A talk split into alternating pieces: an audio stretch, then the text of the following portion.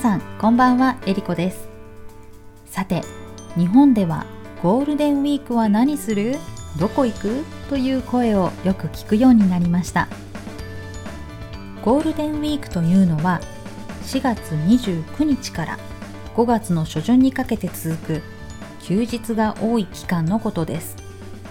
春の大型連休とも言います。ゴールデンウィークとカタカナで書くのは長いので GW と書かれることが多いです。今日はゴールデンウィークにどんな祝日があるのかをお話しします。まずゴールデンウィークの最初の日4月29日は昭和の日です。この日は昭和天皇のお誕生日でお休みです。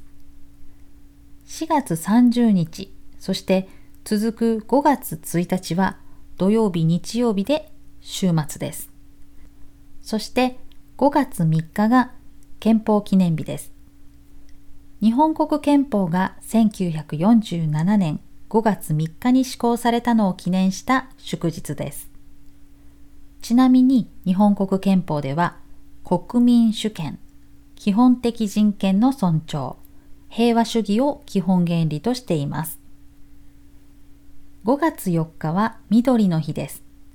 自然と親しみ、感謝する日です。そのため、国公立公園などに無料で入れたり、様々な行事が行われます。5月5日は子供の日です。もともとは端午の節句といって、男の子が健康に成長することを祈ってお祝いをする日でしたが、今は子供の日として子供の人格を重んじ、子供の幸福を図るとともに、母に感謝する日だそうです。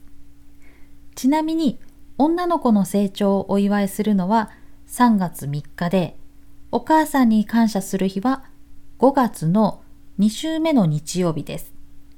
今年の母の日は5月8日で、ゴールデンウィークの最終日です。大型連休と言いましたが、4月29日から5月8日までに2日間だけ平日の月曜日と金曜日があるんです。ですからカレンダー通りに登校する学生さんや出勤する社会人の方は3連休が2回と2連休が1回となります。もしその平日の2日間も休むと10連休となります。皆さん、10日間お休みだったら何をしてみたいですか？私はオンラインでいろいろな国に住んでいる方とレッスンをしているので、あまり日本の祝日は関係なく仕事をしています。私はクリスチャンではないんですが、欧米の方とレッスンをすることが多いので、イースターやサンクスギビング、クリスマスの時にゆっくりしていることが多いです。これは笑い話なんですが、一度日本が祝日だということをうっかり忘れていて日本のある会社にレッスンをしに行ったことがあります。会社の入り口で今日はどなたかとお約束ですか？といつもと違う受付の方に質問されておかしいなぁと思ってスケジュール帳を見たら国民の祝日でもちろんその会社もお休みの日でした。とっても恥ずかしかったです。ゴールデンウィークといえども遊ぶことより勉強する予定を立てている方もいらっしゃいますよね。2022年7月3日に日本語能力試験 JLPT を受ける予定の方で長い休みを利用して勉強に集中する方もいらっしゃいます。私もそんな頑張る皆さんのお役に立てたらと思いゴールデンウィークもいつも通りレッスンをしています。JLPT の後は私もちょっとお休みをもらおうかなと思っています。私の夏休みです。皆さんの国にはゴールデンウィークのような長いお休みがありますか？ところで、世界で一番祝日が多い国はどこか知っていますか？これは私が住んだことがある国でタイです。1年に23日も祝日があるそうです。日本にはない仏教に関する祝日が多かった気がします。次に祝日が多いのは中国で1年で21日の祝日があるそうです。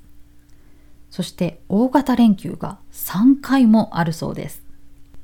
逆にお休みが少ない国はどこだと思いますか？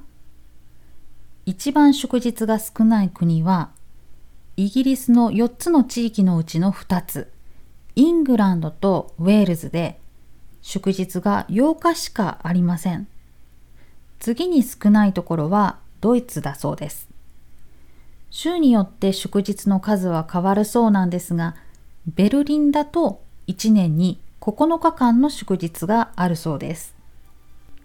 今年は去年や一昨年と違って旅行できる範囲も広がってきましたし仲のいい仲間や家族と出かけることもできそうですね。